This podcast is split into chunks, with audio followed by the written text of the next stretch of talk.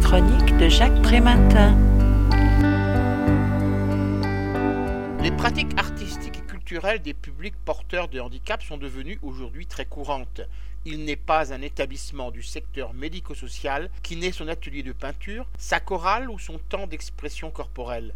Des festivals, des expositions, des spectacles mettent en scène leur production. Plusieurs ESAT à vocation artistique se sont même créés dans les années 1980. Pratique innovante pourrait-on penser, démontrant par là la créativité des professionnels. Dans son ouvrage, intitulé Pratiques artistiques et thérapie par l'art de l'asile au médico-social, Gérard Bonnefond nous fait découvrir que cette démarche est loin d'être contemporaine. Grâce à un travail de fourmi lui ayant permis de répertorier les plus anciennes traces de médiation par l'art, on mesure combien cette approche est ancienne. Dès le XVe siècle, la tarentelle, musique dansée, est utilisée en Italie pour traiter les morsures de la tarentule, accusée de provoquer une forte excitation ou un profond abattement. Au XIXe siècle, on voit se développer l'usage de la musique du chant et du dessin dans les asiles d'aliénés comme support à l'expression des émotions et outils thérapeutiques d'apaisement.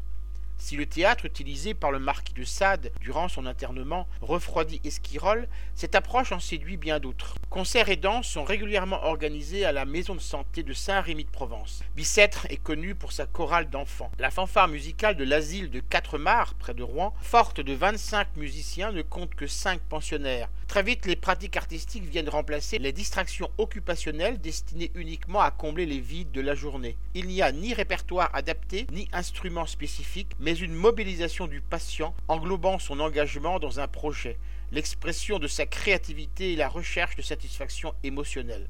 Le Tremplin, premier journal rédigé par des malades, paraît à la maison de santé de la ville Évrard, et ce dès 1848 le XXe siècle franchit un nouveau pas en cherchant à reconnaître spécifiquement les productions des patients, comme l'illustre l'ouverture du musée de la folie à l'asile de Villejuif. Les surréalistes qui proposent une autre manière de penser, de représenter, d'écrire et de créer vont bientôt considérer la folie comme une source de créativité. Certes, la maladie mentale peut parfois libérer la matière esthétique et le noyau lyrique immanent à la nature humaine, mais on ne devient pas artiste du simple fait d'être fou.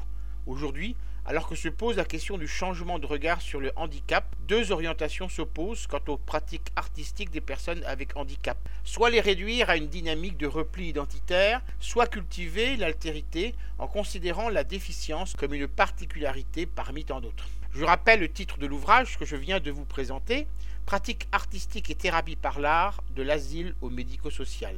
L'auteur en est Gérard Bonnefond, il a été publié aux éditions Chroniques Sociales en 2015 et est vendu au prix de 19,50 euros. Vous pouvez retrouver le texte de cette critique dans le numéro 1184 de Lien Social.